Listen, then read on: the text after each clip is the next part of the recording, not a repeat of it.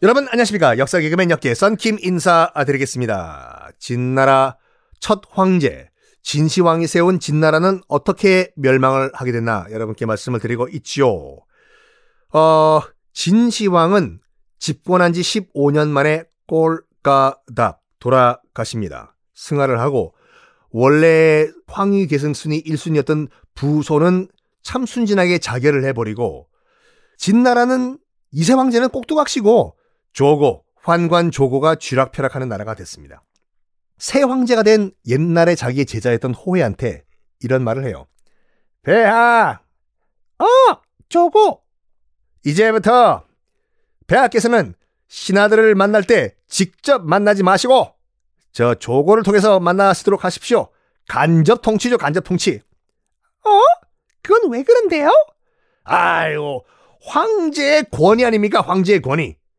대진나라의 황제신데 어떻게 미천한 신하들을 직접 대면하신다 이 말입니까?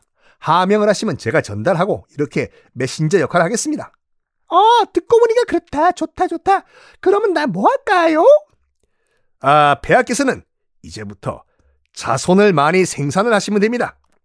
자손을 많이 생산하셔야지 우리 진나라를 이끌 여러 인재들이 나오니까요. 하하하하. 그 말은 무슨 말이냐면 새 황제, 꼭두각시 황제는 놀고 먹고 하면서 술 마시고 파티 오늘 밤 너와 함께 파티 파티 하면서 정사에는 나라 운영에는 관심 끄라 이 말이에요. 너는 놀아라. 나라는 내가 통치할게. 이 말이거든요. 알았어. 나는 그러면 오늘부터 먹고 마시고 음, 자손 생산만 많이 할 거야. 우후. 환관 조고 입장에서 봤을 때 남은 건 누, 누가 남았을까요? 그렇죠. 바로 목념 장군. 그 당시 진나라 최고의 이야 명장 목념 장군 하나가 남아 있는데 조고도 알아요. 이 목념이 웬만해서는 안 넘어갈 사람이라는 걸. 이 몽염 장군은 어마무시한 사람이었어요. 그래서 머리를 쓴다는 게 어떻게 머리 쓰냐면 바로 그냥 정공법으로 나가버려요. 자결하라라고 편지를 보내요. 몽염한테. 조작도 아니라 그냥 너 죽어. By 조고. 내 조고가 쓴다. 해놓고 딱 단도직입적으로 얘기해요. 몽염 장군 죽어. 그 대신에 당신 하나만 죽으면 당신 일족은 다 살려주겠다. 이래요. 그 당시 여러분들 뭐 반역죄 하나 엮어가지고 그 사건 터트리면 구족이 다 날라가요. 구족이 사돈의 팔촌이 아니라 그 딱 협상을 하는 거예요. 협상 목념한테 너 하나만 죽어주면은 너 하나만 죽어주면은 내가 너희 가족은 손 안 댈게 이렇게 협상 카드를 보낸 거예요.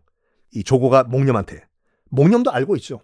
지금 아, 수도인 함양의 실질적인 권력은 조고가 다 잡고 있는 상황에서 목념도 생각해 보니까 빠져나갈 구멍이 없는 거예요, 지금요. 그래서 얘기를 해요. 알았다. 내가 스스로 목숨을 끊겠다. 그렇지만 이 한마디는 꼭 새 황제께 전하도록 하라. 천하와 백성을 위해 정치를 해달라. 이 한마디만 꼭 전하도록 하라. 그래서 목념이 스스로 자결을 합니다. 눈에 가시였던 목념도 스스로 목숨을 끊어버렸네. 이제부터는 정말 환관 조고와 승상 이사의 세상이에요. 와, 우리 세상이다! 우후! 세상은 더 아름다워졌을까요? 세상은 더 생지옥이 됩니다. 각종 토목공사 등등등등등등등. 진시황 때부터 내려온 공사 규칙 있잖아요. 나라가 하는 공사, 토목공사에 그날 당일날 못 가면 바로 참수 이거요. 그때도 한 나라의 공사에 징발이 돼서 가던 농민 900명이 있었습니다. 아이고, 이거 어떡하나? 몇 월 며칠 몇 시까지 지금 그 공사 현장에 도착해야 되는데 비가 너무 많이 와.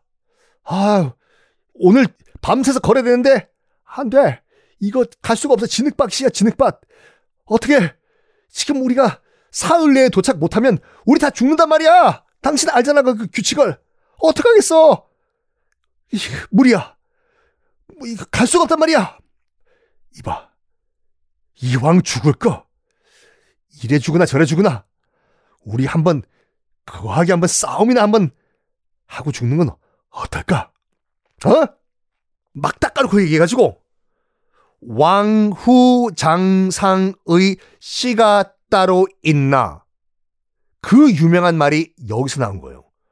왕후장상, 왕, 왕족과 후, 후작, 귀족, 장, 장군, 상, 상민, 일반 백성들, 왕후 장상의 씨가 따로 있나?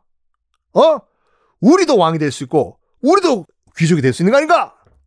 그렇게 외쳤던 사람이 그때 빚 때문에 고립되어 있던 농민들 가운데 한 명이었던 진승이라는 인물이었어요.